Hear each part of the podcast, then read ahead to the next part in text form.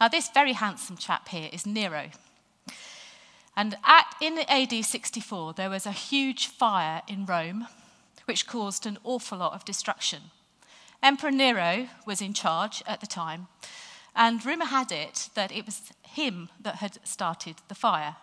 Now, he didn't like this too much, so he started some counter-rumours that actually it was the Christians who'd done it, the Christian community that was to blame. Now, in Rome at the time, the Christians were widely despised.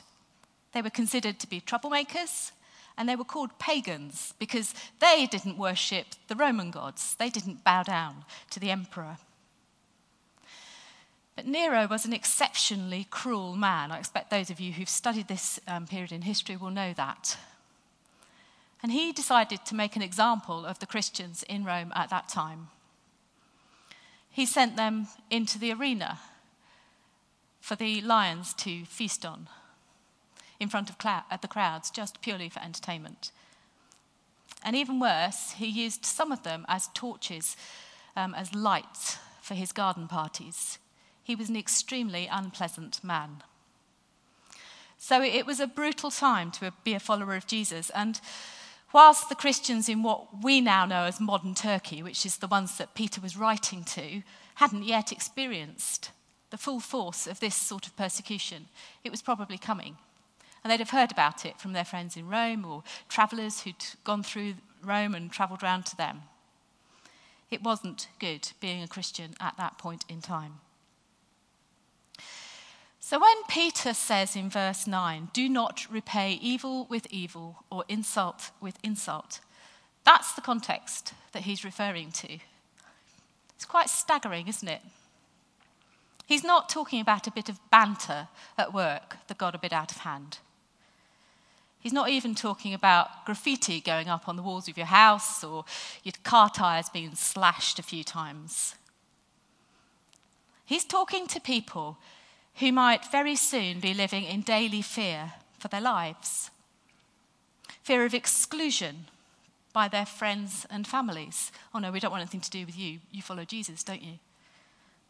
Fear of torture and persecution. We've already heard about some of that. Fear of painful and public execution. These are the people he's writing to.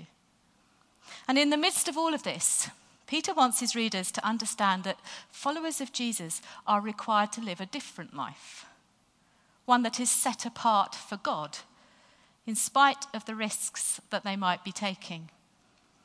It's quite a big undertaking, isn't it? So, in order to be different, they are to bless those who persecute them. He quotes the prophet Isaiah, who wrote a book in the Old Testament of our Bibles, urging them not to speak lies or evil words. And he reminds them too that the Lord watches all that they're doing. And so he encourages them to seek peace even in the face of great evil. And I wonder too whether Peter had in mind the words of Jesus in the Sermon on the Mount. Jesus said this in the Gospel of Matthew. Blessed are the peacemakers, for they will be called children of God. Blessed are those who are persecuted because of righteousness, for theirs is the kingdom of heaven. Blessed are you when people insult you, persecute you, and falsely say all kinds of evil against you because of me. Rejoice and be glad, because great is your reward in heaven. For in the same way, they've persecuted the prophets who were before you. Just stop for a minute. Rejoice and be glad, because great is your reward in heaven. Because it's not the first time people have done this. They did it to my prophets, my special messengers as well. So this is the standard that Peter is setting for his people, his friends to follow. But his words also carry a promise. If you live in this way, you too will be blessed, because the Lord is listening to you, and he is going to deal with those who harm you. God will vindicate. God will deal with it. You don't need to worry about that. Just leave it to God. As I was thinking about this whole provocative living thing, I wondered if it might be an idea to define what provocative actually means, because it can have a whole host of different meanings. So obviously I went to Google, because that's the place you can find everything out. And the Cambridge Online Dictionary said the following. They defined it as, number one, causing a thought about interesting subjects. And number two, causing an angry reaction, usually intentionally. So provocative living, in those terms then, is living in a way that will cause people to stop and ask why you do what you do in the way that you do it. I'm really pleased with that phrase because it sounds a bit like St. Paul, because he was always using long words and things. Anyway, so it's about why you do what you do in the way that you do it. Usually in this country, that sort of thing would take the form of a question. And it's often friendly and curious. I expect some of you students who've recently done the Wonder Week will have had quite a few questions. And normally they'll just be, why are you sleeping in a marquee at night to make sure it's safe? What's that all about? Who is this Jesus? What's going on? More rarely, we might get an angry reaction. And often, we'll be able to work out why that reaction was a bit hostile. Perhaps it's something to do with something that's been in the news recently. We can usually work it out. In this country, at this present time, there's unlikely to be any real persecution. It's much more likely to take the form of name-calling, jokes at our expense, that sort of thing. It can be unpleasant and it can get quite bullying and nasty, but it's generally not life-threatening. But for the Christians that Peter is writing to, it was a very, very different issue. And that's what makes his instruction in verse 15 quite remarkable, really. He says, in your hearts revere or set aside Christ as Lord.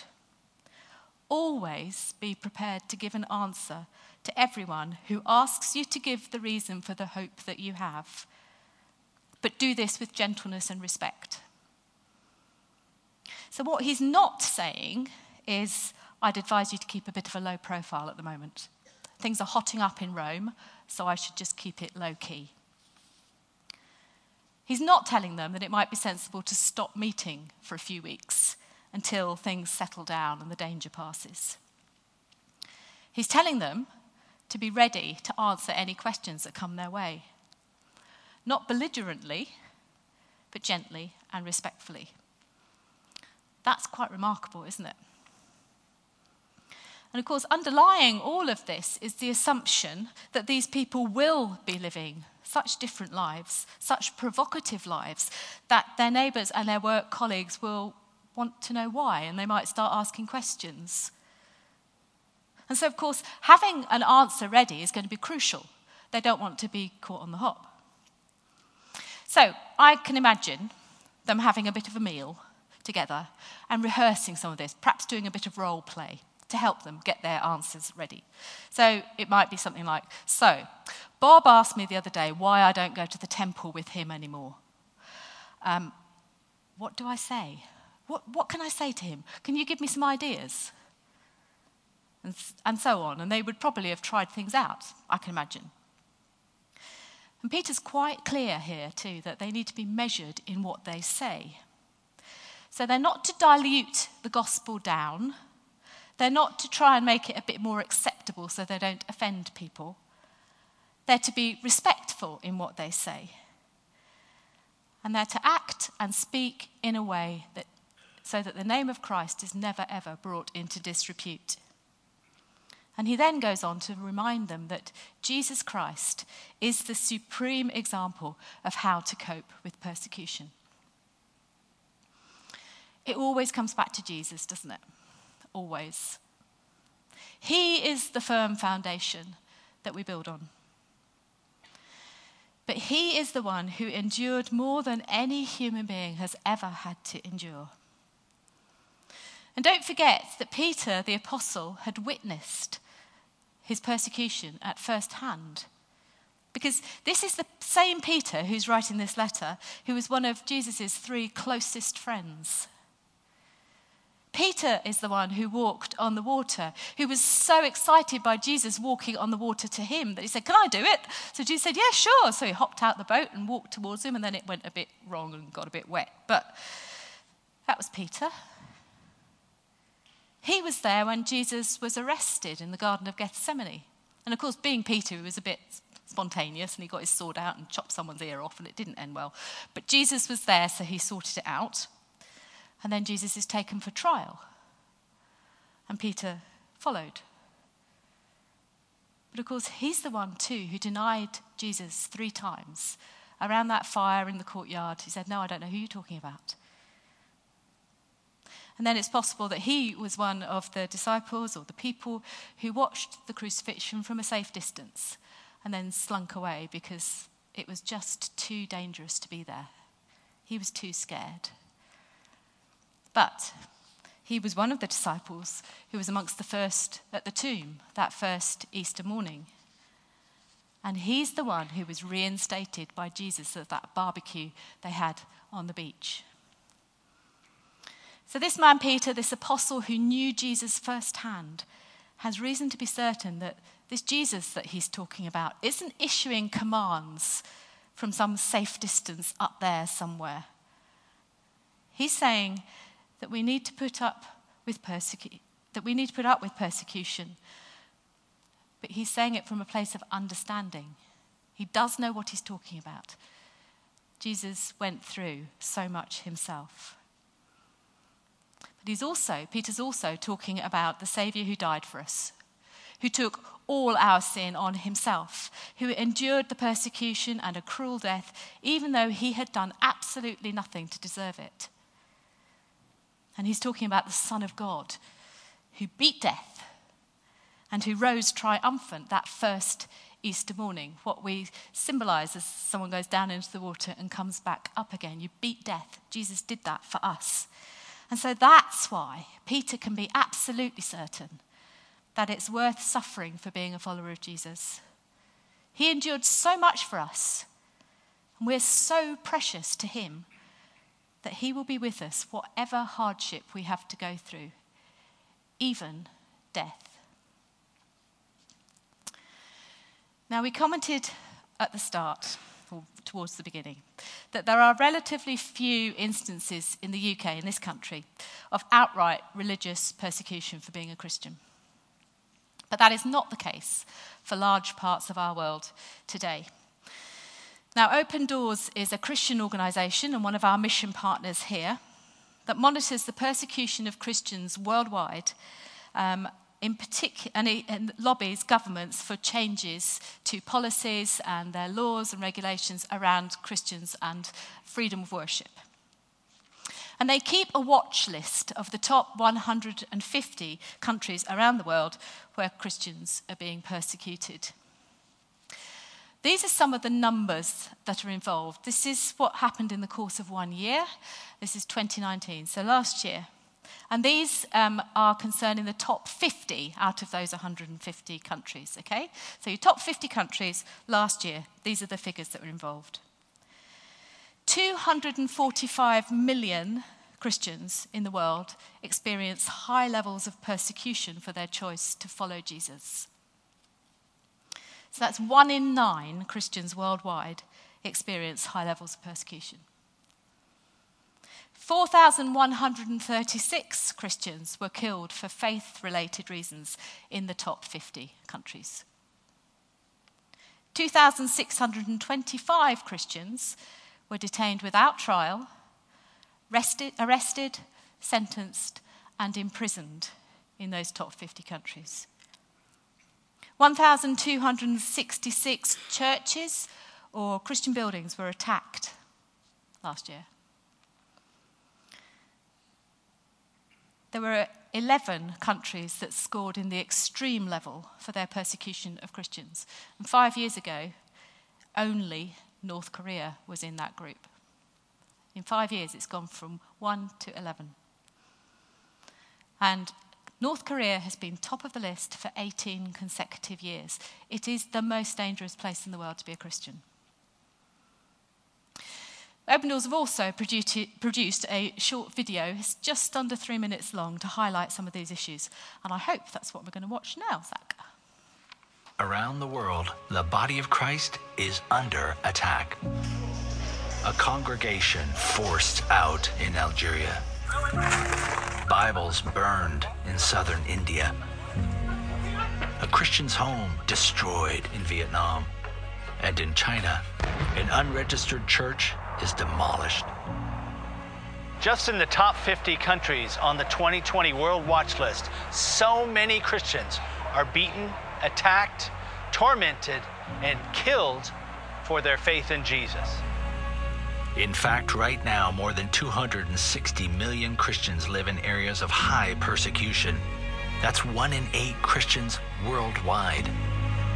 Each year, the World Watch List tracks persecution against Christians around the world to help us understand what's happening in the global church and how we can pray and support our suffering family.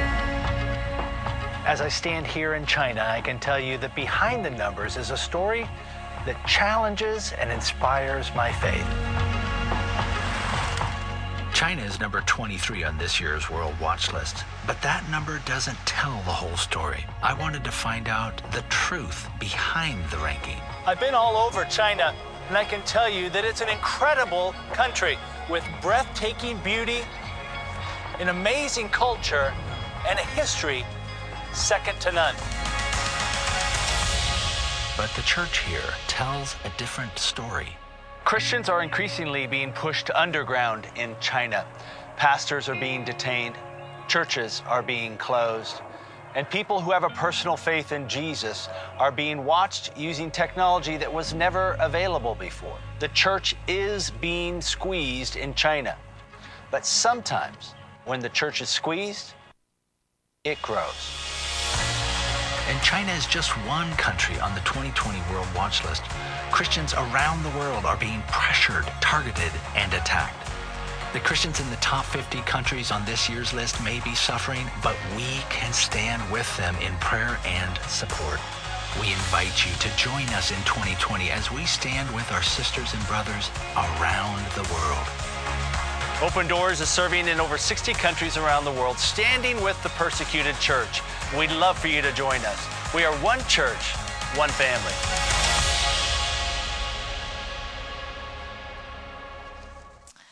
That's quite thought-provoking, isn't it? It really makes you think. And that's the reality that so many of our fellow Christians around the world are facing, the people who say the same creed that we do. Think about verse 15 from our passage again. In your hearts, revere Christ as Lord. Always be prepared to give an answer to everyone who asks you to give the reason for the hope that you have, but do this with gentleness and respect. I wonder how they're dealing with that verse. I wonder what their advice is to the friends of theirs who are in such hostile environments. I wonder what you're thinking now as you consider their reality compared to yours. Now, this is not about condemnation, because I'm asking myself exactly the same question. And I sincerely hope that we won't ever face the sort of persecution they face in North Korea or parts of China and so on. But I wonder how prepared we are to answer that question from when people find out we go to church, when we've been to a baptism, and we talk about it tomorrow. Are we confident that we could tell our stories of how we got to know Jesus? So if someone comes up to us and says, why on earth do you want to go to church? What is that baptism thing all about? You could say, can I tell you my story about how I came to know Jesus and what it means to me? And for myself, I wonder how ready I really am to have conversations with people if I pop into the shop around the corner and forget I'm wearing my collar. And they ask me, are you a vicar? What do I say? Do we live in provocative ways? Are we so loving and compassionate and humble towards other people that it sparks debate? And when we do face questions, how do we react? Do we do it gently and with respect? Or do we brush the questions off abruptly? And what do we do if someone becomes really antagonistic about what we believe? Do we launch an attack, all guns blazing, or do we just clam up and slip away a bit embarrassed? That's my preferred option, if I'm really honest. How do we help others and ourselves to deal with answering these questions? Do we take opportunities perhaps to chat through our story in our small groups or our prayer triplets, or just to deal with it, to work out how to say it? Practicing on each other is always a really good way to start. Because sometimes questions come that take us by surprise. Our old next-door neighbour, who's gone now, but Walter, his name was, bless him, he was an atheist and a very sort of loud-mouthed atheist. And he knew what we believed. And he said to me one day, "What's this all about church and Jesus then? Why do you believe in that stuff? I mean, you're very nice people, but you're completely brainwashed, aren't you?" And I was like, well, no, probably not. But I didn't really know what to say, if I'm honest. So I talked about football, because that was his other favourite subject, and we got off the subject. And don't forget as well that if you're asked a question and you don't know the answer to it, saying, "I'm sorry, I don't know the answer to that, but I know someone that I can ask," i.e. Jonathan the vicar, that's always my opt-out, then I'll get back to you with it. That's fine. You can say that. That's honest and acting with integrity. And of course, you could always invite people to come to church with you. It's not as scary as it sounds. So as we come into land, I wonder what it would look like if we decided to take verse 15 as our life verse. To think through carefully what we would say and how we would say it. Because Peter is quite certain that this is the only way to live. He's certain that this is the way that will impact people with the message of this gospel. And he's convinced that by engaging respectfully with those we question, we will see lives changed by the Holy Spirit. And we will grow in confidence as we do it. It won't become quite so scary after a while. And towards the end of this passage, he reminds us that eventually there won't be anybody in heaven or earth who doesn't bow the knee to Jesus Christ as Lord. Peter knew Jesus. He'd eaten with the resurrected Christ. He'd been commissioned to serve the church. He knew that the power of God through Jesus was greater than anything that Nero could throw at them. And he knew that one day everybody would know his friend Jesus as Lord. So provocative living. Living as a follower of Jesus in a way that makes people ask questions is not easy. In some countries around the world, it's deadly. We've seen that tonight. But it's always worth it. Because Jesus has promised that he will never leave us. He's shown us that death is not the end for those who believe in him. He has inspired countless of his followers down through the centuries to face persecution and even death with courage and with deep faith. I wonder how we're living for him today. We're going to take some time just to pray. Often at this point in our church services, we get people standing, which I will do in a minute. We're just going to listen to God. If you're not used to this, just take a moment to chill. But just listen to something that God might be saying for you. So let's stand together.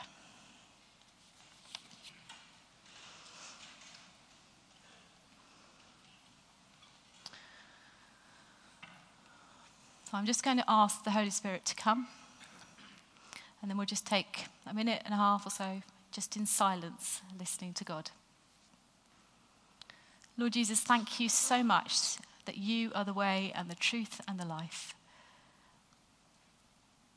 Thank you that you are worth living for, and that you go with us wherever we need to go or you call us to. So now, Lord, in the silence, I pray that you would speak to us through your Holy Spirit. I pray that you would fill this space with your Spirit, and that you would meet people here tonight. So let's just stay silent.